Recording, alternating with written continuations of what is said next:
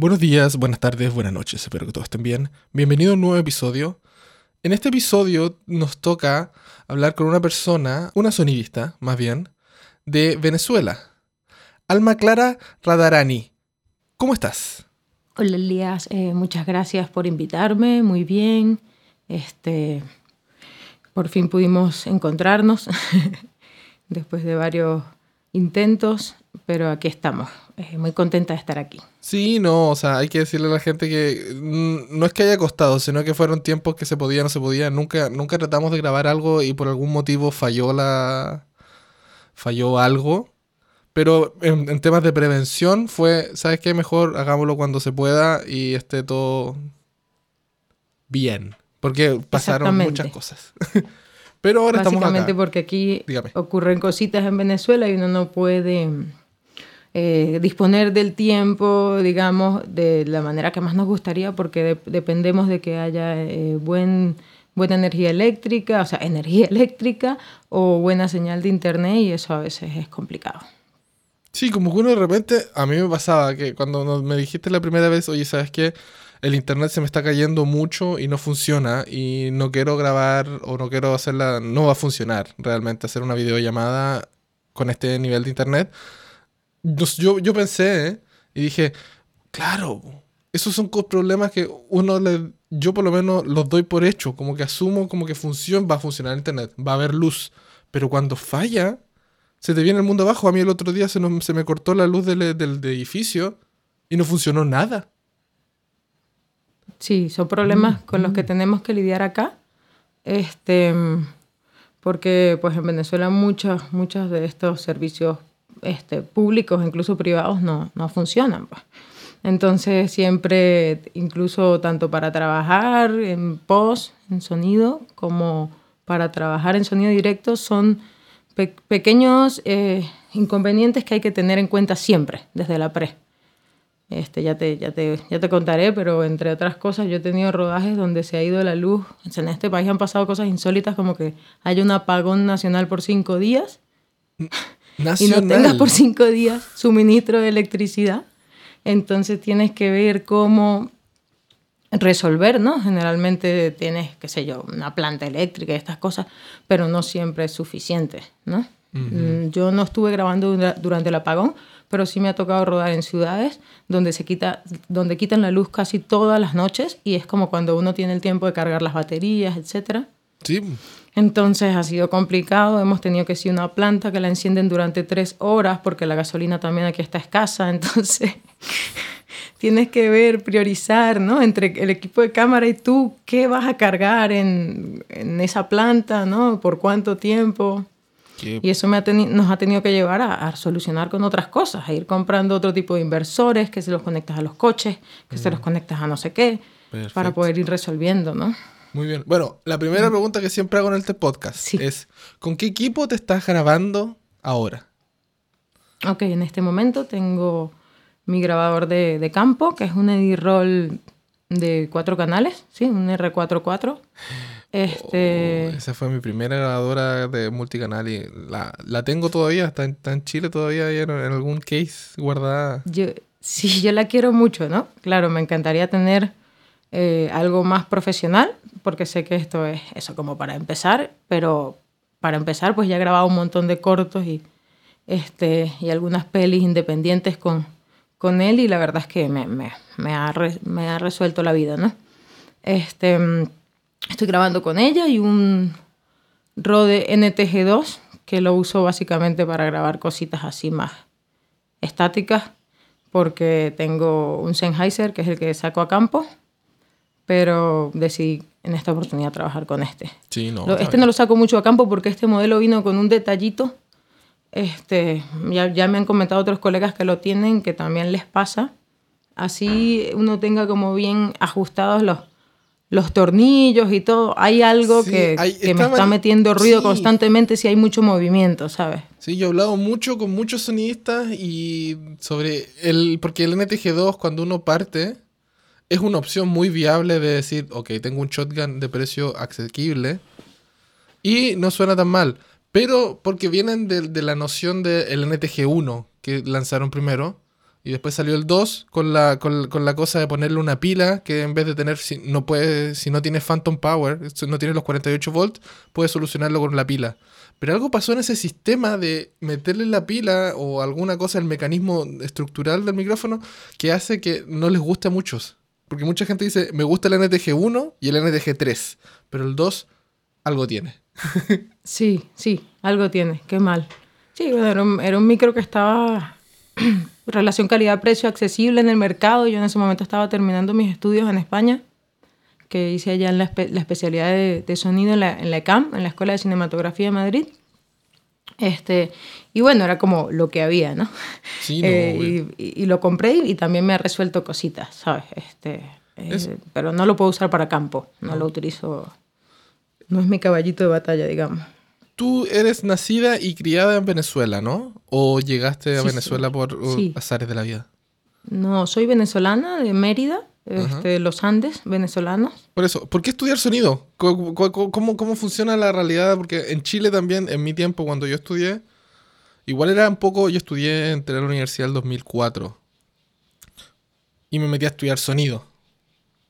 Y para estudiar sonido tuve que viajar de mi pueblo a la capital porque ahí se daba la carrera. Y todos eran como, todos iban a ser ingenieros. Mi mamá es médico, o sea, por ende, generalmente el hijo del médico va a ser un médico también. Sí. ¿Por qué estudiar sonido en Venezuela? Claro, fíjate, yo, yo al contrario que tú, sí soy hija de artistas. Este, mi madre bailarina, profesora de teatro, danza y directora también de, de, de cine y televisión. Ella estudió, de hecho, cine y televisión en la BBC de Londres pero se dedicó más a las tablas. Igual mi padre, ellos se conocieron de hecho haciendo cine.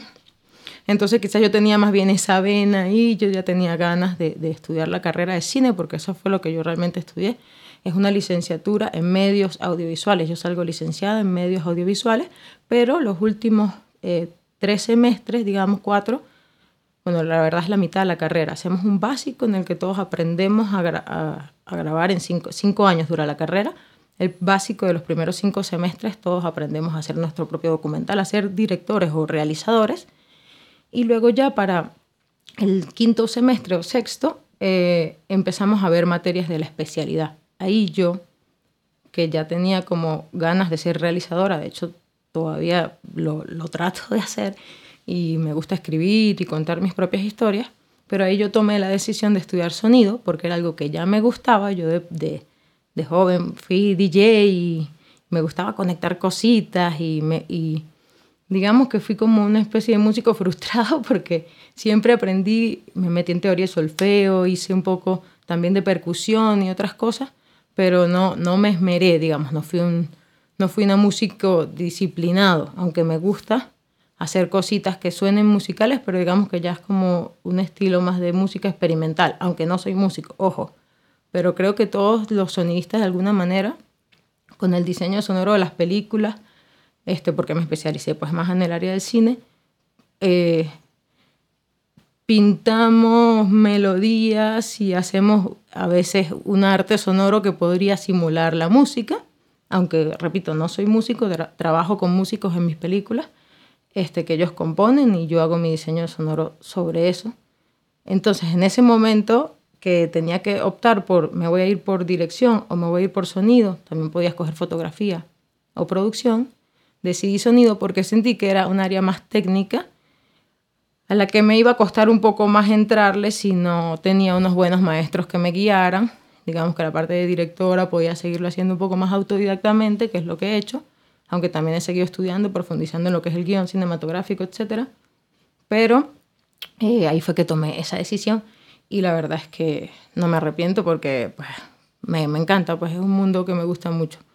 Este, de hecho, por eso luego de que me gradué aquí en Venezuela, decidí aplicar allá en la ECAM y, y seguí estudiando más. Bueno, primero hice un máster en cine digital que se complementaba más con mi parte de dirección, realización y producción cinematográfica. Y, y ahí mismo decidí, en la misma escuela donde hice el máster en cinematografía digital, decidí hacer la diplomatura de sonido para cine. Eso, y tú te fuiste, te fuiste a estudiar a España por el, a especializarte en sonido, porque en Venezuela no hay, en verdad, ¿hay, hay alguna escuela de sonido solamente o, es, o, es, o está focalizado como en cine y te, te dan la pincelada de sonido. ¿Cómo, cómo, cómo está la educación en, en temas de sonido en, en Sí, Venezuela? Hay una escuela muy buena en Caracas, pero yo creo que es más quizás como donde tú estudiaste. Es, una- un- es un instituto enfocado más en crear como ingenieros de sonido. Yo he tenido profes y colegas, he compartido con colegas egresados de, de- de ese, de- ese instituto que me parece que, que están muy bien formados. En cuanto a la parte técnica se refiere, hecho, de hecho diría que mejor que nosotros. Pero ah, eh, las dos escuelas en donde yo estudié, la, la EMA, la Escuela de Medios Audiovisuales de la ULA, y la ECAM, son dos escuelas que también se esfuerzan en, en- en entrar más en el tema eh, artístico, conceptual del sonido para una obra audiovisual, ¿no? Ya, em- es súper no focalizado solamente- para esa área, para el mundo audiovisual. Sonido Para, el mundo audiovisual, sí, sí, sí, sí señor. ¿Y cómo estuvo ese viaje? Porque salir de Venezuela. ¿Tú estudiaste en Mérida también o viajaste a Caracas a estudiar a.? No, la Escuela de Medios Audiovisuales de AULA está aquí en Mérida, sí. Es la Ya, o sea, te fuiste de desde Andes Mérida, ¿te fuiste a dónde? A España. Ah, A Madrid, a Madrid. ¿Cómo fue ese cambio? Sí, increíble, increíble, ¿verdad? Porque Mérida este, es una ciu- pequeña ciudad universitaria rodeada de montañas, mm, este, mm, donde pues hay eso. eh, hay, eh, por tener la universidad es como, realmente la universidad la mueve, ¿no? Pero por tener la universidad sí recibimos este, como gente de todas partes del país, pero sigue siendo un poco ciudad pequeña, pueblo, nada que ver con una metrópolis como lo es Madrid.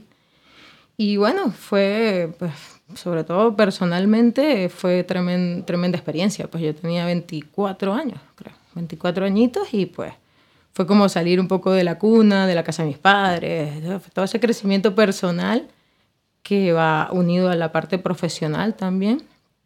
Conocí muchos amigos este, con los que hicimos, grabamos cositas y todavía hay vínculos y bueno, eso es como lo más, lo más bonito, ¿no? De viajar yo creo que es como lo que te puedes encontrar, ¿no? O sea, conocer las otras culturas y, y además en una ciudad como Madrid que es multicultural, se puede llamar. O sea, era raro que yo estuviera en una, mesa eh, sentada con madrileños, ¿no? Generalmente estás con un montón de amigos que son de distintas partes o de España o del mundo, ¿no? Que por casualidad pues, la vida nos puso ahí. Sí, eh. Y, no sé. Yo vivo en una ciudad, yo vivo en Toronto. O sea, uno camina por el centro donde yo vivo y hay seis idiomas de la gente hablando. O sea, no. Y es normal. No hay, no, no, claro, uno. Yo también, como viajé, me vine para acá hace siete años. Al comienzo estaba vuelto loco, decía, wow, wow, wow, wow. Y después uno aprende a vivir de eso y, y es de lo que es. Y no sé, eh, es entretenido culturalmente hablando, porque hay muchas cosas, muchas exhibiciones, muchos tipos de comida, que es lo que más se gusta aquí. Así que es entretenido eso y, y- y- uno se nutre mucho culturalmente cuando viaja de, un- Sí. de, de tu, de, de tu casa a otro mundo, decir, ¿sabes? A vivir. Porque una cosa es ir, creo yo, que es ir de turista a Madrid, hacer los tours clásicos, e ir a- Claro. o ir a vivir, que es estar ahí. No sé, ¿cuánto tiempo tuviste? ¿Cuánto tiempo duró el curso? El estar ahí, claro, cómo no. Pues fíjate, yo estuve como alrededor de cuatro años, porque primero llegué a hacer el máster en cinematografía digital, que fue un máster cortito de siete meses. Llegué en enero 2012 a Madrid. Y, mm, y luego ahí mismo, en ese mismo 2012, septiembre-octubre, entré a hacer el curso, que era de tres años. Wow. Entonces siempre estuve como casi cuatro años, hasta finales del 2015. Este, no, súper interesante, sabes que yo, bueno, aparte, como te digo, aparte de sonidista, eh, sigo como tratando de, de seguir cultivando esa parte de realizadora, documentalista, también me gusta hace- hacer documentales. Y por esa razón, por un proyecto personal que tengo, eh, terminé decidiendo aprovechar mi tiempo aquí en Mérida cuando regresé de, de Madrid y estudiar una maestría en etnología. Y es lo, precisamente, ¿no? No sé si sabes lo que es la etnología, eh, pero es como, o sea, es el estudio de los pueblos, ¿no? Eh, llamaban el estudio de los pueblos ágrafos, ¿no? Que no tenían escritura, digámoslo. Los pueblos, este, eh, ancestrales, digamos, o, o las poblaciones nativas, ¿no? Este, ya eso igual ha, ha cambiado hoy día a, a cómo nos, nos miramos incluso a nosotros mismos, porque es como una visión como la antropología, que anteriormente, antiguamente estudiaba a los otros, pero en este caso es viéndonos a nosotros mismos desde este lado del charco, o sea, es como yo estudio a los que estaban acá antes de que hubiera el contacto, la colonización, y cómo esos pueblos han mutado a ser, ¿no? con el sincretismo, todo lo que son hoy día, que es el, casi toda Latinoamérica. Este, y, y de lo que estabas diciendo ahorita, ¿no? el estar ahí, precisamente es lo que, lo que la, la etnografía pretende, que es el, el, el, ir a un lugar y vivir en ese sitio durante un tiempo, que es la única forma que dicen los etnógrafos investigadores que puedes realmente entender cómo son las relaciones culturales de esa sociedad. ¿no? En este caso yo, eso, lo viví cuatro años en Madrid y llegué incluso a, se me pegó el acento y todo, porque uno de alguna manera hace... Uno quiere ser parte, uno es parte de una realidad y, con el entorno, no, como que uno tiene, uno se adapta inconscientemente, creo yo. A mí me pasa que me está, lamentablemente me está pasando que hay muchas palabras que ya no las digo, mm, las, las digo tanto en inglés que me cuesta decirlas en español porque y dicen, ah, te estás agringando. Weón, llevo siete años acá y salgo de mi casa y hablo otro idioma. Claro, es que eso pasa. o el acento también. Y de hecho me pasó, me pasó incluso cuando era más chico, cuando me fui de, la casa de mis papás del sur de Chile, me fui a Santiago a vivir y yo tenía otro acento, el, acento del sur de Chile. Pero para encajar en el asunto y con, hablando con tanto santiaguino, cambia un poco. Pero cuando me junto con mis amigos del sur, ¡pam! Me vuelve de una y, estamos hablando cantadito de nuevo y no, no, ni un problema. Claro. Así es, también me, me, pasaba, me pasaba. Pero sí fue una, una, experiencia increíble. Bueno, aparte que en la ECAM tuve profesores pues excelentes, gente que estaba pues activo en el medio o, que habían trabajado con Amenábar por lo menos, Ricardo Steinberg que, que, ha ganado varios Goyas por Mar Adentro, este, algunas de las pelis de, de, de, Amenábar y, y bueno, que casualmente, bueno, son argentinos, ¿no? Muchos de estos profes que me dieron clase a mí en LECAM eran, eran argentinos o algo tenían que ver con, con el sur del continente acá. Eh, Sudamérica tiene muy buena industria, tiene, cuenta muy bien las historias. Hay muchas historias por contar todavía. Y, ¿Cómo no? y, y es tiempo, yo creo que es tiempo darle tiempo independiente de que no esté en el mismo presupuesto que en Norteamérica o en Europa para hacer las cosas sí se pueden hacer. O sea, muchas muchas obras han llegado a los grandes festivales y es cosa de eso. Pero yo en verdad me declaro un poco ignorante de la industria cinematográfica de Venezuela. ¿Cómo está la industria? Bueno, como, como muchas cosas en este país, realmente no pinta bien, no pinta nada bien. O sea, lo que, lo que era hace unos años, donde había una producción Venezuela nunca ha tenido una industria realmente grande, ¿no? O sea, pero por lo menos se hacían unas cuantas pelis, no sé, yo que por lo menos más de 10, creo, al año, que no es mucho, ojo. O sea, yo cuando viví en España y empecé a escuchar los números allá decía, wow. Y, y, y bueno, y España no, no es como, como otros países potencias mundiales. Entonces nosotros estamos muy en pañales, pero ahora mismo con la crisis estamos peor. O sea, se hace muy poco cine acá. Y los que hacemos cositas es porque básicamente tenemos apoyo de, de entes de afuera. O simplemente gente que está afuera haciendo el dinero, consiguiendo la el financiamiento para poder grabar acá, para poder contar las historias de acá. Entonces es muy común ver películas que son coproducidas y tienen incluso eh, varias nacionalidades, pues eh, con Canadá se han hecho convenios. Este, hace poco, de hecho, trabajé con una directora venezolana que vive allá en Canadá. Vive, creo que es en Montreal.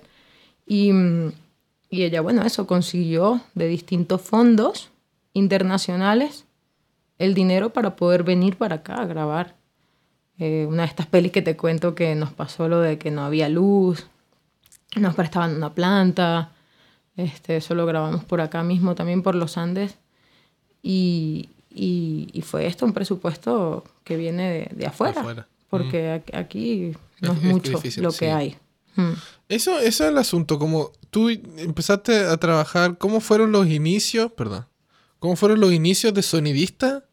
Porque tú empezaste a trabajar 100% de vuelta de Madrid o en Madrid ya empezaste a trabajar como sonidista. Fíjate, yo realmente empecé a trabajar como sonidista desde que ya tenía ganas de tomar la especialidad de sonido. O sea, yo entré a la, a la Escuela de Medios Audiovisuales en el 2004 y ya en el 2006 tenía amigos, eh, familiares y, colegas, otros amigos que estaban haciendo cositas, estaban recibiendo fondos. En aquel momento sí había un poquito más de apoyo de parte del Estado y se crearon distintos entes que apoyaban a los eh, pequeños productores para hacer cosas para la tele, este, y hacíamos documentales, hacíamos cositas, y entonces eh, estos amigos me llamaron, me dijeron, oye, tú que ya estás interesada en ser sonidista, ¿por qué no vienes y nos apoyas con este proyecto? ¿Y cómo fue eso? ¿Cómo fue sin ningún conocimiento, solo ganas, ir al set? Eso, eso me pareció súper interesante, además que yo siempre lo recuerdo, ella se llama Belimar Román y Juan de Dios Ruiz Gómez. Ellos, Juancho es mi primo, entonces bueno, ya tenía esa relación de afinidad, como que, ah, mira, mi prima que acaba de entrar a la escuela quiere ser sonidista, vamos a invitarla. Y Be- Beli fue la primera que me enseñó cómo doblar un cable y cómo enchufarlo. En aquel momento grabábamos directo a cámara, yo no tenía un, un grabador de sonido aparte. Entonces yo tenía que estar unida a mi compañero de cámara, literalmente conectada con él, pendiente de hacia dónde él iba apuntando la cámara, porque estábamos grabando algo de la calle, en la calle, en el, todo el centro de Mérida, buhonero, gente, para acá y para allá, un poco de caos sonoro realmente, pero bueno, ahí logramos sacar unas entrevistas, algo más como para la TV. Este, y bueno, esa fue mi, mi primera experiencia cinematográfica, digamos, como sonidista. Este, y, y de ahí para adelante fue darle, ¿no? Fue darle y, y ahí entré en la especialidad y me compré mis primeros audífonos, que creo que son estos, que ya los tengo todos cascaditos, pero, pero ahí están todavía. Este, y poco a poco me fui comprando un equipito, me compré un Zoom H4n, fue mi primer grabadorcito, que todavía lo utilizo así como para grabar ambientes en el campo, porque me gusta pues, el micrófono estéreo que tiene. Eh, y no tengo otro, entonces ese es el que utilizo. Eh, y poco a poco pues fui, fui agarrando también el boca en boca, ¿sabes? Somos pocos los que decidimos hacer sonido. En la escuela, por lo menos cuando yo escogí el, eh, irme por sonido, también fue porque iban de como 13, 14 estudiantes, iban 9 por dirección, 9 por realización. Claro, Todos el campo, el laboral se restringía harto si es que iban, Este, iba exacto, 70%. dos o tres se fueron por foto y éramos cuatro por sonido. Eso era un milagro. Ninguno se fue por producción, que son las cuatro especialidades que hay en mi escuela de acá, de, de Mérida. Entonces yo dije, nada, yo creo que voy a tener más chances si me voy por sonido. Y fue muy buena elección realmente, porque como no somos tantos, pues generalmente tengo más trabajo que mis compañeros que se fueron por dirección. Y eso me ha pasado tanto aquí como en España. Entonces ya cuando yo llego a España a hacer la, la diplomatura, ya yo tengo experiencia, pues ya yo he hecho por lo menos un largo eh, como sonidista de, de directo de documental, que ha más o menos rodado por ahí en algunos festivalitos en el mundo. Ya uno tiene sus, sus cositas. Y, bueno, este negocio creo que es muy de, de eso, de darse a conocer y de que alguien te diga, oye, eh, o que te conozcan en un rodaje, yo siempre digo que es como un árbol, ¿no? Que cada rodaje es como una ramificación nueva y de ahí van a salir otras ramas porque de ahí te va a llamar el, quizás el productor o el otro que te conoció. Sí, es Si de boca en boca. trabajas es bien, de boca claro. en boca totalmente esta industria. Si les gusta tu trabajo también, si ven que tú trabajas bien y además creo que también esto, todo trabajo en equipo depende también de una forma de ser, ¿no? Hay personas que son difíciles para trabajar en equipo y así. pues. Totalmente, totalmente. A mí me ha pasado que yo he hablado con moldeando. productores que nació y me han dicho, yo te contraté por una, el, el buen sonista que eres, como que la calidad, le pones play y se siente la diferencia y todas las cosas, pero eso es solo un 40%, la verdad. El otro 60% es totalmente tu actitud, tu personalidad y tu disposición en el set, porque uno puede, de repente uno, uno entiende que uno empieza a trabajar en el set y yo al comienzo lo asumo, no era el mejor sonista del mundo. Bueno, ahora tampoco lo soy. Han pasado, no sé, 10 años. Pero la disposición siempre fue la misma. Decir, ¿sabes quién que te ayudo? Todos avanzamos para... Somos un team. ¿Y, y cómo, cómo sabes jugar en equipo? Porque eso, el, la técnica de sonido va a mejorar con el tiempo, vas a aprender y si la cagas una vez, después vaya, vas a... No sé. Funciona. No eso, eso se va a mejorar con el tiempo sí o sí. Pero tu disposición o tu actitud, no. Eso vienes con eso, creo yo. Así es. Y eso, y eso es el, creo yo que te da, te da esa, como lo que tú dices, el árbol que se ramifica y sale en rama, es ese 60% de tu actitud. Exactamente.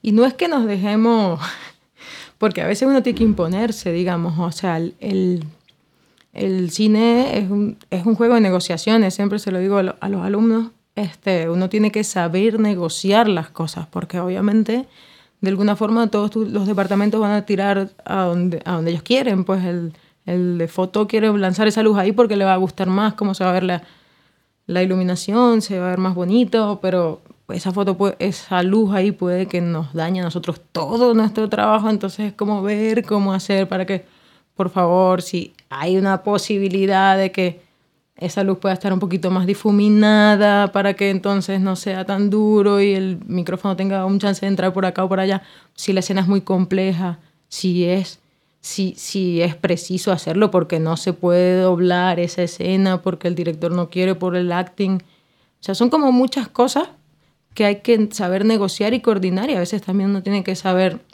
ceder o imponerse. Pero es según tu actitud y tu forma de hacerlo, creo yo. Este, sí he trabajado con personas muy difíciles en distintas áreas y eh, ha sido a veces difícil controlarse uno también, porque los egos siempre pueden salir a flote, pero aquí lo importante, bueno, es que la obra salga bien y que se logre un producto como se quiere, lo mejor posible. Entonces, muchas veces, pues eso, hay que saber ser gente. Sí, somos humanos, somos humanos. Es muy de, sentido común también, de sentido común, saber en qué momento decirle al director una cosa que de pronto te está perturbando, porque bueno, sobre todo, bueno, hay de todo, pero en ficción me he encontrado con personajes este, que, por ejemplo, eh, son más más que se prestan. O sea, hay, directores que tienen todo en su cabeza, te explican lo que quieren hacer y luego no quieren que los molesten más, por ejemplo.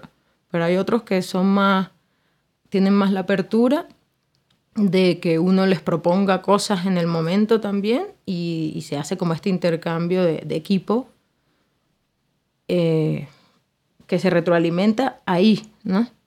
Pero como hay de todo, pues hay momentos en que uno tiene que saber hasta qué punto puedes decirle, oye, esto, esto está pasando, o, tú mismo resolver un inconveniente que estés viendo eh, de la mejor manera para no perturbar, digamos, el orden en el set, o cuando es ya, o sea, demasiado indispensable que tú como sonidista digas, oye, mira, esto aquí no está funcionando porque, porque tenemos ese, esa catarata, ese río ahí al lado que no me está dejando que esto se registre bien, tú ves, escúchalo que esa es otra que yo digo, ponerle los audífonos a veces al director, bueno, no sé, en tu caso, cómo estoy hablando mucho de las experiencias de este lado, yo creo que no, uno está de los bien, problemas pues, que eso, tenemos... eso, yo quiero escuchar tu experiencia.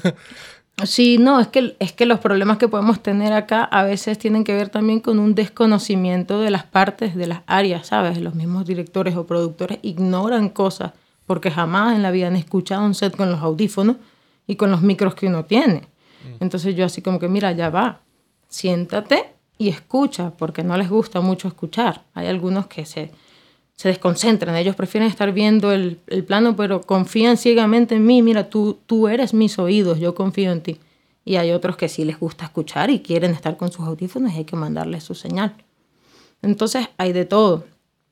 Este, yo pienso que de las cosas que yo más he recalcado, por lo menos lo poco que he estado en la escuela, en mi escuela, ayudando ahora como profe, es en, en, que, en que todos los estudiantes, no solamente los que quieren irse por sonido, sepan de qué va esto y cómo es la experiencia qué tan sensibles son estos micros y qué es lo que se escucha y cómo, cómo se escucha, porque a veces no hay conciencia en el set de, de, esto y por eso estamos nosotros dándonos golpes y tratando el sonidista todo el tiempo de que el resto del equipo entienda que cuando se va a hacer un wild track tienen que hacer silencio, este, porque se está escuchando y eso es una toma específicamente para el sonido o, qué sé yo. Sí. Entonces, con, todo esto, esto, con toda esta experiencia y todos estos lugares donde has podido trabajar, ¿tienes alguna anécdota que ya yo, yo, te voy a preguntar esa anécdota de cómo lo manejas cuando se te corta la luz en la noche?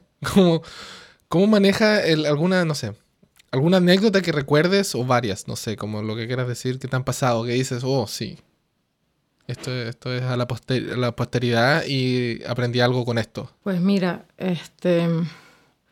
Pues esa, siempre recuerdo esa, esa experiencia en Pregonero porque, bueno, estábamos grabando esta peli este, em, en una represa, ¿sí? O sea, es la historia, la historia queremos recrear el, el, esta gente unas personas que vivían en un pueblo que se inundó para hacer una represa, entonces ellos fueron despojados, fueron, ¿cómo se llama? Fueron movidos, ¿no? A, a, otro lugar y pues es un poco la metáfora de las cosas que están ocurriendo en nuestro país, donde el éxodo ha sido tan grande que la mayoría de las personas, mucha gente ha salido para buscar un, un nuevo sitio donde vivir, donde sentar raíces. Este, entonces, bueno, estábamos haciendo este trabajo en, en, esta represa, que digamos que ya es un lugar como difícil de llegar, hay que ir en una lanchita, y estábamos ahí en, un sitio perdido, digamos, porque ahí hay una iglesia que se inundó y todavía se ve un trozo de, de, la iglesia. Mm, sí, como la punta y esto. Y a veces en épocas de verano baja más y se ven las ruinas. Entonces, bueno, súper bonito cinematográficamente estaba el lugar para grabar. Pero entonces teníamos el inconveniente de que las baterías no, no, no, no estaban aguantando lo suficiente. Entonces, eh, pues nada, yo pues, en vista de, la situación hubo que hacer como un desglose, ¿no? Y ver o sea, cuáles eran las escenas que necesitaban grabar por sí, porque sí el sonido. Obviamente la entrevista a la señora, la viejecita que la llevamos para allá para que reviviera cómo había sido ese lugar, ese momento que la habían sacado, pues esa entrevista teníamos que tenerla con buen audio. Pero luego otras escenas quizás más este, poéticas, ¿no? digamos, este, que la, la, directora, una directora muy buena, eh, que trabaja el, documental de otra forma, ¿no? No, no es un documental muy tradicional, digamos. Entonces esas otras escenas, pues ya yo dijimos, vayan, graben allá lo que vayan a grabar y como esos son sonidos específicos, porque no hay diálogo, eh, yo voy a hacer como la, toda la cantidad de ruiditos que pueda más acá, sacando como lo que sería como el choque del agua con el bote o cosas que se asemejen a lo que puede estar sonando allá para armar luego esa secuencia en, en post, ¿no? Este, y bueno, otras anécdotas así que recuerde, con el tema de, de, la electricidad, dices, o puede ser no, cualquier, tema, cualquier tema, no, electricidad cualquier tema, vale. Sí, no, bueno, con, con el tema de, de, la resiliencia, digamos, aquí pues hemos aprendido, porque también lo, lo de la gasolina, eh, o sea, a veces el estar limitado en el traslado de un sitio a otro, porque también la gasolina se ha vuelto costosa acá y difícil de, de acceder a ella. En ciertas oportunidades escasea más o menos y es más. Entonces eso también nos ha limitado a veces en, con respecto a lo que serían, este, eh, sí, tomar decisiones de, de, locaciones, ¿no? Algo que íbamos a resolver en tres locaciones lo vamos a resolver en una porque, porque ya no podemos trasladarnos tanto. Este, pero bueno, una anécdota que se me viene a la mente que, que de pronto es más... Eh, tiene más que ver con, con las ventajas de, del sonido, ¿no? Em, yo estuve grabando una peli en 2017, le hicimos entre eh, otro amigo y yo la postproducción y siempre cuento que en, en, esta, en este proyecto los actores tenían que trabajar con un arma este, que era de plástico, vamos, porque no teníamos un arma real. Y eso, pues, en el fondo pega, pues, pues se, se nota, ¿no? Un poco eh, para la directora de actores, por lo menos, ella nunca estuvo del todo contenta con que ellos tenían que asumir que la pistola tenía un peso, ¿cierto? Que, que, que pronto este, este prop no lo tenía. Y fue en la mezcla de sonido que de alguna manera logramos darle un empujón, o sea, se sintió la diferencia al agregarle el foley del, del arma, que lo hicimos con un alicate de presión, lo hizo mi, mi, compañero Juan con el que estaba trabajando en la postproducción, y de verdad que, o sea, era, era, era, se veía la diferencia, ¿no? En el acting luego, la escena montada con los folies y sin los folies, yo, yo creo que, o sea, es la magia del cine, ¿sabes? Este, precisamente por eso... Todo es mentira, pero suena real. Exacto. Pero el currazo, el que, que lleva el, el, trabajo de post, que por eso es que vemos en las grandes industrias que lo hacen, no sé, equipos de 40 personas tranquilamente, el sonido de una película, que, que, que de paso en, en, en, esa, en ese estilo industrial yo siempre me pregunto cómo hacen de alguna manera para que quede tan bien porque como nosotros aquí trabajamos artesanalmente y puede hacer el sonido de una peli una o dos o tres personas, no, no, no, no tantas como, como se trabaja industrialmente, este, eh, me llama la atención que en, en, aquel, en aquel sistema más industrial puede que los del Foley nunca le vean la cara a los de ADR y, y, y, y quizás conocieron al Sound Supervisor que pasó por ahí una vez, pero no hay como esa ese trabajo en más en equipo, ¿no? Este, esa compenetración que, que, que, nosotros hacemos en el cine más artesanal, de, de, que una cabeza de área dirige a los demás y todo está llevado bajo, bajo un mismo sentido, ¿no? Sí, tiene algo, no sé, tiene algo hacer cosas con, no sé, con el con pulso propio, como, como que uno esté involucrado mucho más, no solamente en, en, el trabajo específico que tú tienes que hacer, sino que al ser crew, o sea, o teams más pequeños y más artesanales, como tú dices, más como Latinoamérica, el estilo Latinoamérica, le da otro carisma, le da otro las experiencias son distintas por lo menos. A mí me, yo he trabajado en algunos proyectos en Chile antes de venirme para acá comparado con los que estoy trabajando ahora, son totalmente distintos y hay otra vibra. Y, pero tienen algo, como que es esas carencias también, porque de equipamiento, de no son los mismos equipos que uno ocupa cuando tú, no sé, pues tú ahora tienes un R44, que es un, es un, es un, es un grabador bueno de cuatro pistas, pero solo puedes grabar cuatro pistas, no tienes código de tiempo, pero tiene, tiene otros pros como que, no sé, de que, que es, es, pequeño, es súper liviano, uh -huh. eh, tiene varias posibilidades de tipo de batería. Como que le Exacto. puedes poner doble A, le puedes poner el adaptador de corriente, le puedes poner otras cosas. Y uno aprende a manejar y hacer tu trabajo con lo que tienes. Como que no, no se te cae el mundo a pedazos porque te falta algo, sino que eso es lo que tienes y juega con eso. Y resuelves con eso. Eso, sí, eso yo lo es. encuentro como que mm, no sé, como que a mí ahora ya me costaría decir, ¿sabes qué? Yo trabajo con Sound Devices, tengo Electrosonics, tengo Sanken DPA, tengo todos los tipos de tapes para poner donde sea las cosas, tengo, lo, tengo tantas cosas que de repente digo, weón, ¿de dónde vine? Y tengo esto ahora, como que necesito todo esto, como que me empiezo a cuestionar esa tontera de uno y dice, ya, ¿de dónde vengo? ¿Para dónde voy? ¿verdad? Y está Pero mal sí, eso. obvio. Sino que yo ahora estoy agradecido de que tengo todo lo que necesito para hacer un buen sonido. Ahora el único que puede fallar soy yo. Como que el, el, problema ahora es uno de decir, ok, tengo que sonar mejor porque tengo estas cosas, porque cualquier compañero, amigo, sonidista en Chile o en cualquier parte de Sudamérica le encantaría tener lo que yo tengo. Y él sigue haciendo cosas buenas y la están rompiendo con lo que tienen. Y eso a mí me encanta, me encanta y por eso hablo con gente de Sudamérica y decir, ¿sabes qué? Gran valor, bueno. O sea, si haces una película con un R44 y no sé qué equipo estás trabajando ahora, que es lo que te quiero preguntar, pero y se siguen haciendo y la cosa suena y no hay problema y suena bien, puta, habla muy bien de la industria. O sea, de, de, de, no de la industria, sino que de las personas que están haciendo el trabajo.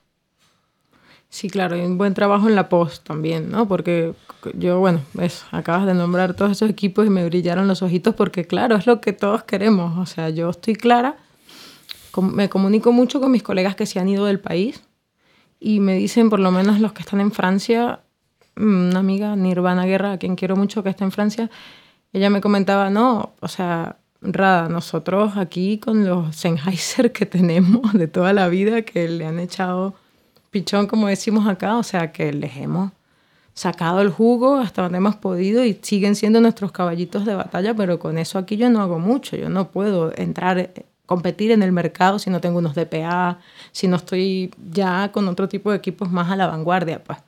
Este, sin embargo, esto es lo que hay aquí, como tú dices, y con esto aquí seguimos haciendo. O sea, yo cuando tengo suerte me dejan alquilar un 416, pero si no voy con mi MS66, que es como decía un profesor crap, o sea, realmente yo sé que es de la gama de Sennheiser lo más bajo, pero es lo que, es lo que me resuelve y me, y me llevo a campo. Y como bien dice, de ahí hemos sacado pelis y no suenan nada mal. O sea, yo sé que es un micrófono mm, bastante por debajo de lo que ahora hay en el mercado, pero pero si se hace una buena post, ¿sabes? Si se acomodan Pero ahí, esto, o sea, creo yo que esto, eso es la herramienta que uno tiene. Si al final, oye, nadie, uno va a ver la película y yo no me voy a preguntar, oye, ¿habrán ocupado un Sennheiser? ¿O un, ¿Habrán ocupado la caña? ¿El boom habrá sido de aluminio o de carbono? A mí no me importa. Si el, el, es, el resultado final es lo importante. Todas las cosas técnicas, creo yo, por lo menos en cine, se pueden, se ven reflejadas al final. Como que a nadie le importa lo que pasó, con qué se grabó y todas las cosas. Si al final te gusta la película y se entiende la idea y la misión y, la historia que bien hecha, creo yo que... No sé, yo quiero hacer el experimento de quiero grabar algo con mi R44 y el Sennheiser. Y decir, ¿sabes qué? Si soy tan buen sonidista, debería hacer sacar el mismo sonido con mi grabador anterior, con mi, mi primer grabador, y con Sennheiser, que no suenan mal. Sí, yo ahí tengo un asunto. A mí me pasa con Sennheiser, siendo que yo no lo ocupo acá porque yo ocupo los Electrosonics para la Valier. Y Sony ocupo para mandar a cámara y para el tema de, de transmisiones para afuera. Ocupo Sony por cosa de rango. Que Sony para mí tiene mejor rango que Sennheiser. Pero suena peor. Sennheiser, si se sabe setear bien y se, conocen los niveles de sensibilidad que tienen, no genera ni un ruido y no limita. O sea, no clipeas si es que tienes. Bueno, para mí pasa que los lavaliers sí son importantes. Como si, si tener buenos lavaliers y no ocupar el, de fábrica porque es gigante. esconder ese, ese lavalier de Sennheiser, el básico, tienes que ser un artista. Sí. Ciertamente. Y bueno, y aquí lo, lo, lo logramos. No, obvio, si, se, este, encuentro. Si, ese es el mucho, a mí me gustaría. Y mucho artefacto con gaffer tape, eh, se hace una empanadita y tal, y se hacen muy parecidos a los. Eso, otra cosa, la empanada. A, a, los, a, los, a los gadgets que se están vendiendo por ahí de Viviana Straps y tal. O sea, claro, endógenos, como decimos nosotros. O sea, súper artesanal. Logras hacer con poco algo que es funcional. ¿no? Pero si funciona que funciona, o sea, que yo he logrado eso, un niño corriendo en el llano, además que me, lo protege, ¿no? O sea, la técnica esta que me enseñó, por cierto, un profe de allá de, de Madrid, con el gaffer tape, me lo protegía incluso del sudor y con unos cinturones, ¿no? Unos cinturones que mandé a hacer con elástica, con velcro.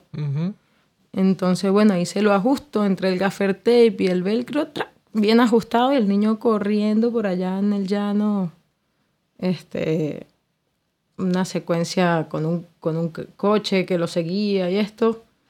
Y bueno, ahí, ahí se sacó, se sacó algo chévere. Igual se hizo su wild track luego, porque yo sí es verdad que soy amante de todos los wild track y tomas que se puedan hacer en directo para el sonido, para llevarnos la mayor cantidad de, de, de elementos ¿no? a la post y que luego no estemos teniendo que hacer llamadas a, a doblajes que, que, particularmente aquí creo más cuando se trabaja con no actores, este, poco funcionan, ¿no? O sea, hay que como que tratar de sacarles lo más posible ahí cuando están en acting, en la situación. Sí, mantener el realismo. Exactamente, pero sí, lo que hablábamos de los equipos es, es verídico. Pues incluso, fíjate, yo soy de las pocas personas en Mérida que hace directo y tiene sus equipos más o menos actualizados. Y, y esto, pues, y trabajo con, con este grabador y, y, estos micros. Este, sí sé que en Caracas puede haber otras opciones.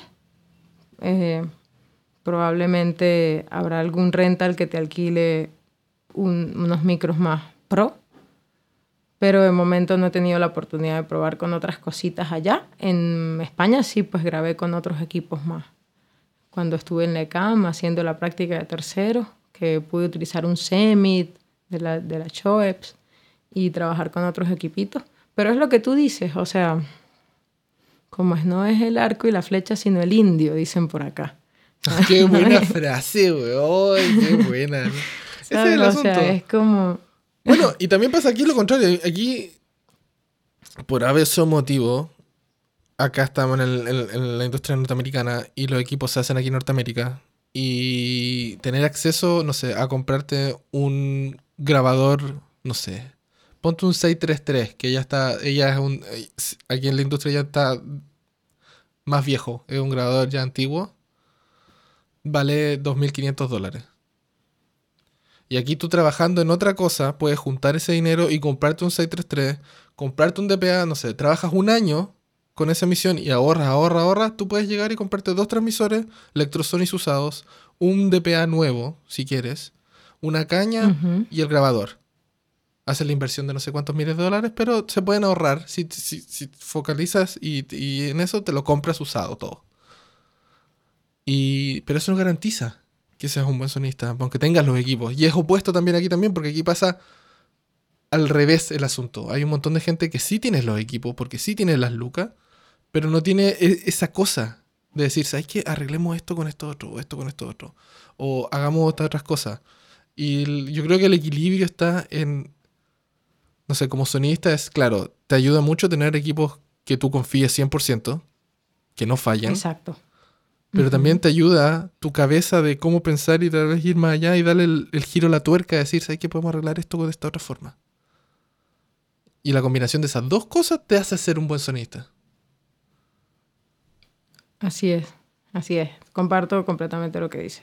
En mi caso también, bueno, me ayuda que como me gusta el guion, me gusta dirigir, este, soy como integral en ese sentido, pues las personas con las que trabajo, pues desde, desde que están escribiendo, si tienen esa compenetración conmigo, pues me van pasando los guiones y obvio yo no solo les aporto en el área de sonido, yo les comento lo que opino, ¿no? De la historia, siempre.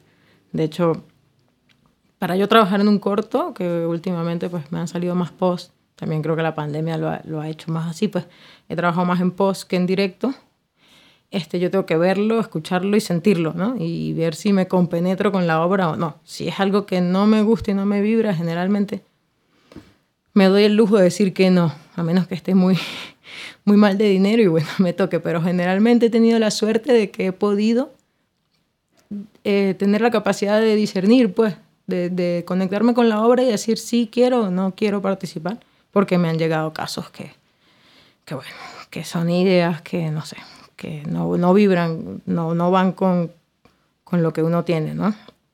Este, porque algunos son trabajos escolares de chamos que no sé, tienen buenas ideas entre comillas, pero no terminan de, de, hacerlas bien, o hay otras que no sé ni qué, ni qué están pensando. Pero bueno, hay, hay, hay de todo. Pero el, lo, lo, que te quería decir básicamente es que eh, en mi caso, pues no solamente es un trabajo técnico, sino que tiene mucho que ver con lo creativo y lo artístico. Y, y, y, es un aporte a la, al audiovisual desde mi, desde mi área, que siempre trato de hacerle la pieza lo, no, lo más sutilmente igual, no es algo demasiado remarcado porque no me gusta hacer tampoco, bueno, depende del género, uno va por un lado o por otro, pero la idea básicamente es poder aportar desde el sonido a la narrativa lo más posible. Y eso, pues, como te digo, lo hago desde el, desde el inicio, desde la pre. Y se va trabajando todo el diseño de sonido de la pieza desde qué equipos voy a necesitar o, con cuáles cuento para ir a grabar esto. Lo normal, las checklists, saber qué, qué necesitas si vas a grabar en interior, en exterior, etc. Este, pero también como buscando siempre ideas eh, creativas que puedan aportar, ¿no? O sea, por ejemplo, en un pueblo donde llegamos, desde que llegué siempre estaba la presencia de unas campanas sonando. Pues esas campanas, si vamos a hablar de la identidad de esta cultura, de esta gente, tienen que estar ahí como una especie de leitmotiv. Y como pues sonaban distinto a distintas horas, pues eh, mi idea era como tener esos recursos para que luego en la, en la post el montador pudiera o no utilizarlas según lo que quisiera. Eh, o cosas que uno se le, se le va ocurriendo ¿no? en el momento por estar despierto y escuchando, porque generalmente pues nosotros, esa es nuestra misión, llegar a un sitio y escuchar, pero no solo escuchar los problemas que pueda haber para corregirlos, para que el sonido sea correcto, sino también escuchar los elementos que pueda haber que me puedan ayudar luego a armar el rompecabezas y incluso generar sensaciones, no sé, unas chicharras o unas aves que suenan de cierta forma y luego son usadas en determinados momentos, montadas en postproducción a propósito, adrede, para poder darle cierta intención o emoción a la psicología del personaje y este tipo de cositas. Pues. Mm. Que son elementos aislados, pero que si uno como sonista está atento, le aportas luego a la pieza cinematográfica de otra manera. O sea, yo creo que das, das opciones. Yo creo que como sonista directo, yo que soy hago solo sonido directo. Sí. Eh, nuestro trabajo en el set es grabar, uno, las líneas, lo más claras posible, y dar opciones de todas las cosas, como si, si estás afuera, grabar un ambiente de algo, si algo te llamó la atención, grabar eso. No por el asunto de decir, esto quiero que lo pongan allá, porque uno no tiene la decisión de nada. Pero sí le das opciones al, a la persona de postproducción en la edición de decir, aquí tienes más cosas para ayudar. Por eso se pide el room tune, por eso se pide grabar un ambiente en cada locación. O sea, y yo también entiendo lo otro, que después de repente dices, ¿sabes que no tenemos tiempo para hacer esto? Ok, no hay problema, dame 20 segundos y listo. Exacto. pero es dar opciones para que la gente cree las cosas, porque yo me gusta el, sonido directo porque es más técnico. No es tan creativo, sino que uno graba cosas limpias, trata de grabar cosas limpias de todas las cosas que uno puede hacer en el set. Y da opciones al resto, decir, ok, aquí tienes toda la gama o todos los archivos, juegue y haga lo que usted crea necesario para el proyecto. Es, es interesante porque es eso, es registrar la mayor cantidad de primero que nada los diálogos, obvio, como dijiste, eh, o sonidos que están diegéticos, pues que tienen que ver con lo que se está grabando en la pantalla, y luego tener todos esos colchones, ¿no? O sea, lo que es el room tone, el ambiente de afuera, a distintas horas, en la mañana, en la tarde, en la noche, si, si se graba muchas veces en esa misma locación. Este, pero sí, eh, a mí me gusta mucho el directo, la verdad que sí. O sea, también me gusta la post bastante por todas las posibilidades que tiene creativas. Sí. Este, pero el directo, bueno, me, emociona mucho porque además yo, yo, soy muy distractiva, entonces estar mucho sentada frente a una máquina me, me, me estresa, la verdad. me gusta más el ir a un rodaje, subir, caminar, estar, llevar los equipos, conectarlos, sentirlo. Y bueno, y el mood que se, que se genera además en una, en una grabación que con los actores, el equipo, todo esto. Sí, es distinto. Entonces, ¿para dónde crees que la industria venezolana va? ¿Para dónde, ¿Para dónde crees que sigue? Porque, y también eso relacionado con tu área de trabajo, ¿para dónde crees que va en un mediano plazo? Porque también cabe recalcar que en Venezuela ahora se vienen elecciones, ¿no? Hmm. Por ende, puede, ir para un lado o para el otro las cosas. ¿Qué crees tú que para dónde va a mejorar el asunto? ¿Va a seguir igual? ¿Y eso cómo afectaría tu trabajo? ¿Ah? Sí. Sería lindo pensar que va a mejorar, la verdad. Lo que pasa es que yo creo que ya yo pertenezco a una, a una tanda de venezolanos que nos han dado tanto palo, como decimos, ¿sabes? O sea, nosotros hemos tenido la esperanza de que las cosas van a cambiar, pero esto lamentándolo mucho, o sea, realmente es una dictadura. Yo no yo soy de las personas que no creen en estas elecciones que vienen, creo que por más que ellos insistan y, y, parte de la oposición, que esa es otra, que no tenemos tampoco una oposición real, entonces estamos un poco huérfanos, desamparados en el mundo con, con, con estas, estas personas que se montaron y no han querido dar su brazo a torcer. Este, técnicamente nos tienen como secuestrado el país, eso es lo que nosotros sentimos. Entonces no hay como una esperanza de que, de que en estas próximas elecciones realmente vaya a haber un cambio. Yo no la tengo realmente. Y ya lo que hacemos aquí es un sálvese quien pueda. O sea, en Venezuela la economía subsiste y sobrevive porque yo creo que los venezolanos somos eh, o muy restiados por un lado, como llaman, o sea, o, realmente mm, la, la, resiliencia, ¿sabes? O sea, la capacidad de poder resolver con poco y de poder seguir adelante como se pueda, nos ha logrado hacer salir adelante por un lado y por el otro lado también hay como una viveza criolla que siempre está presente porque aparte de que hay un mal sistema de parte del gobierno, si se le puede llamar así, pues también hay una ciudadanía, o sea, hay unos comerciantes muy especuladores, o sea, hay un, hay un todos contra todos muy fuerte. Entonces yo, como, como veo este panorama así, no tengo mucha esperanza, pero vamos a pensar en un ideal de que realmente esto se estabilice de algún modo, bien sea que se logre sacar a esta gente de arriba o que ellos mismos, que es lo que yo he llegado a pensar ya, que ellos mismos se den cuenta de que necesitan que aquí haya cierta prosperidad y ellos también empiecen a inyectar, ¿no? El mismo narcogobierno que hay acá que empiece a inyectar dinero en ciertas áreas, por ejemplo, en la cultura o en el centro de cinematografía, y entonces se empiecen a hacer otra vez cosas. Lo que pasa es que yo lo veo muy difícil porque siempre hay una censura, siempre hay, o sea, como te digo, las cosas aquí no están muy bien. Si nosotros hemos logrado sacar adelante proyectos, es porque hemos recibido apoyo del ITFA, de, bueno, ni siquiera Ibermedia, porque no sé cómo están las cosas ahorita con Ibermedia. Sé que hasta hace poco Venezuela no había pagado la cuota y todavía no podíamos tener opciones al fondo, pero mm, digamos que se mueve dinero de otras partes del mundo para poder producir acá.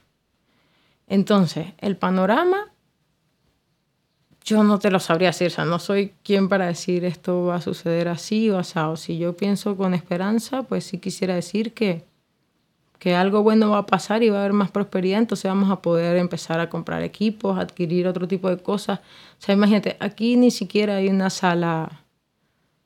En, en, mi ciudad no hay una sala en 5.1, ¿sabes? Y no sé, creo que en Venezuela no hay una sala Atmos. Entonces, este, realmente a nivel industrial nosotros estamos un poco en las cavernas, en pañales, igual se hace, se produce.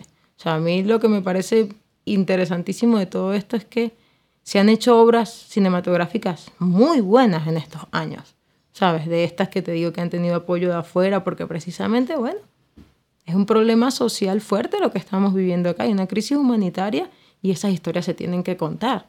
Y han logrado contarse gracias a que también hay productores y productoras muy, muy buenos en el país que, que la han sabido mover.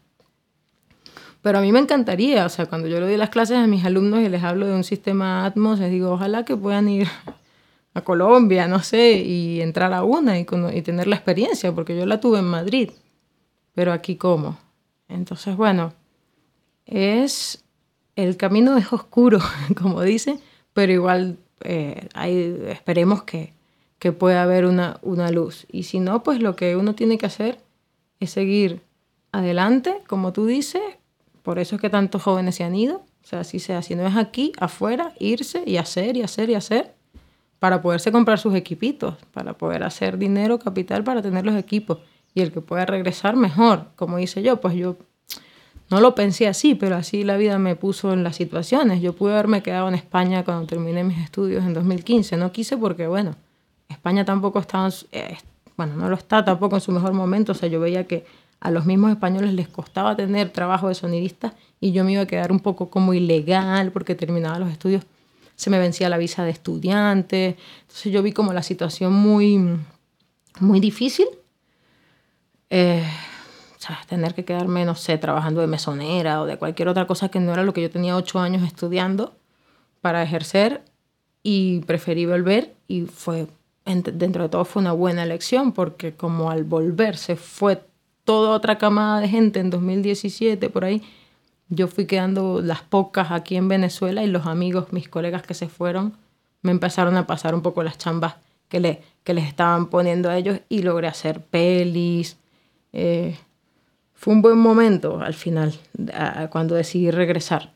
Hoy día la gente me dice, ¿cómo se te ocurrió regresarte? Porque todo el mundo está pendiente de salir del país. Entonces, bueno, eh, yo no me arrepiento. Por, sí, no, y que ha sido tremenda experiencia. He hecho muchas cosas aquí interesantes, pues.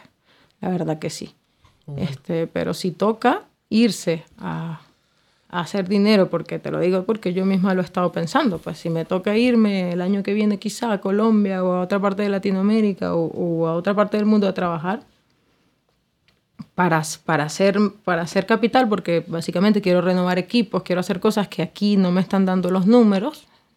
Y eso que aquí vivo, o sea, no pago un alquiler, ¿sabes? Vivo cómoda dentro de todo. Pero, pero lo ideal sería, pues, que esas personas que, que están viviendo sus experiencias afuera y haciendo capital y haciendo ese equipitos, a la larga pudieran luego inyectar plata o venir aquí a hacer cine acá, en su, en su país, ¿no? Como lo han hecho muchos. O sea, realmente se van a hacer dinero afuera y, de allá es que sacan el dinerito para venir acá a producir las peles acá. Si eso es lo que nos corresponde ahorita, mientras el sistema aquí no, no funciona, no, no, no funciona, pues es una opción. Y, y, se está evaluando y se está haciendo. Tengo varios colegas fuera que están en eso, buscando plata para volver y grabar aquí sus pelis. Qué bueno. ¿Viste? Sí. Qué bueno. Sí. Hay que tener fe, ¿no? Hay que darle, hay que darle para adelante si es lo que te toca, que es lo que toca y hay que... Así es. Bueno, entonces esta parte es donde invertimos los papeles. Si tú tienes alguna pregunta para mí, yo feliz de responder. Una o varias, no hay, no hay problema. Ah, bueno, genial. Sí, no, más o menos lo mismo, ¿no? Preguntarte cómo fue que terminaste ahí en Toronto, este, qué, qué fue lo que te llevó a, a trabajar en sonido para cine, siendo hijo de médico, ¿cómo fue que ah. eso, que, que, decidiste terminar siendo sonidista y, y, en Toronto? Además, que yo digo, este, bueno, tú, tú, claro, como eres del sur, igual ya estabas acostumbrado al frío, ¿no? Porque sí, no, yo soy de Patagonia, así que si el frío, para mí la nieve y todo eso era normal. Es normal, ¿no? no como el chiste este del, del que se va y le escribe la la carta Santa Fe, ¿sabes? El argentino, que se va, el argentino que se va a Toronto es muy bueno. Pero uno se siente tan representado del, Porque es verdad. Todo lo que dice, me, me, han preguntado, oye, ¿es cierto eso? Escuché el audio el otro de la otra vez y todo, sí. Todo es verdad. Puta barredora. Puta barredora. sí. Eh, bueno, yo... Yo, claro, como lo dice, mi, mi mamá es médico, es radióloga, y mi papá, no, mi papá es artista. Mi papá trabaja con cueros, hace cosas. Pero siempre fue ligado como que... Nunca trató él de meternos en la parte artística tanto, sino que él hacía las cosas, era muy normal, eran dos trabajos, para nosotros fue desde chicos con mi hermana, fueron dos trabajos que se ganaban la vida haciendo eso. Pero yo no quería, yo veía los horarios de mi mamá, el sacrificio que se hacía ir, hacer, no sé, trabajar tanto, más encima, espérate un segundo, me está llegando el sol en la cara. Eh, no sé, era otro tipo de sacrificio que no me gustaba tanto. Decir, ah", entre el hospital, la clínica y todas esas cosas, dije, no, sabes que no hay tiempo. Y me gustó siempre el sonido.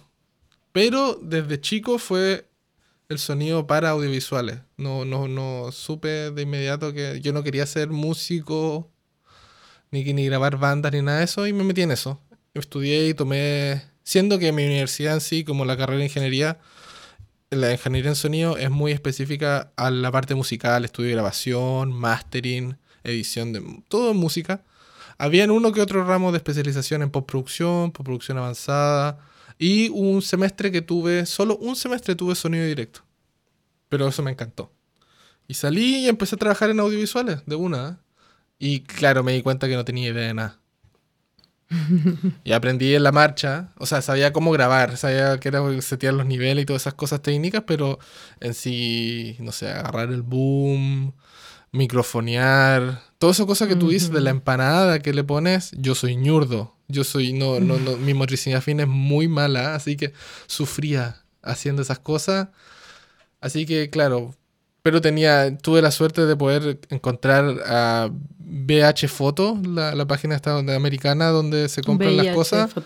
Encontré los sticky de Rycoat, de esos los primeros que sacaron, y me compraba de a 300, porque decía, esto me va a solucionar a mí esa cosa de pegarlo y esconderlo en la valier. Así que usaba esas cosas porque yo era, no, no tenía esa motricidad fina, no me ayudaba con tape. Pero, y traje, armé mi, mi propia con unos amigos, una productora audiovisual. Y empezamos a generar cosas, un estudio de grabación también. Y me dediqué 100% a sonido directo ahí. Y de repente mi pareja me dijo, ¿sabes qué? Quiero viajar quiero irme del país, quiero hacer otra cosa, quiero irme a Canadá. Y yo dije, ok, nos vamos a Canadá, pero nos vamos a Toronto, que es la ciudad más grande. Yo voy, sí, yo voy, sí, nos vamos a Toronto. Porque yo tenía una idea de decir, ¿sabes qué? Puedo parar un poco de hacer sonido y puedo hacer otra cosa, mejorar mi inglés, trabajar en una cafetería, hablar con gente, dejarme crecer la barba. Esa era mi, mi, mi idea de venirme a Toronto. Por ende, no me vine sin ningún sin ningún equipo, nada. Dejé todo en Chile. Y cuento corto, dos semanas, no, dos semanas después conocí a alguien que era sonidista, chileno, y había estudiado la, la misma universidad que yo. Mira. Y de vuelta, y fue, mándame tu currículum. Excelente. Y fue la vida, fue, me dijo, cagaste, acá hay, acá hay trabajo. y bueno. Qué bueno. Y volví al sonido directo, y, pero de otra manera. Fue trabajando en Norteamérica con otras cosas. No, buenísimo, Elías, de verdad que, eso, eso fue mi... La vida me llevó de nuevo al sonido y al sonido directo y ya estoy haciéndolo ya todo este tiempo.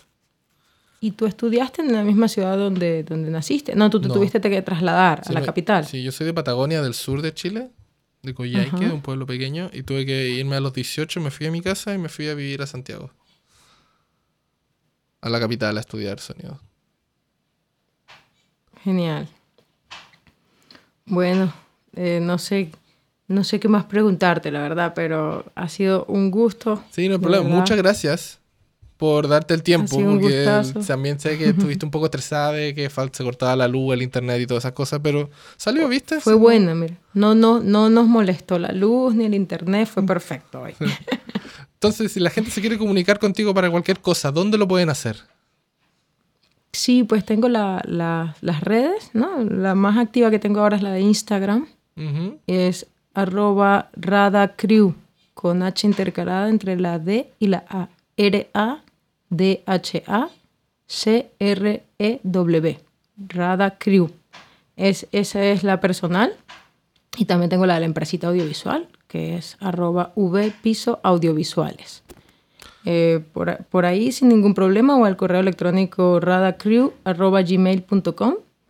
Eh, siempre a la orden en Venezuela para cualquier eh, invento que, que surja. Perfecto. Bueno, muchas gracias de nuevamente. Gracias. Y gracias a ti, Elías. A todos los que escucharon, muchas gracias por escuchar. Espero que estén bien y nos vemos la próxima. Chao. Vale, chao.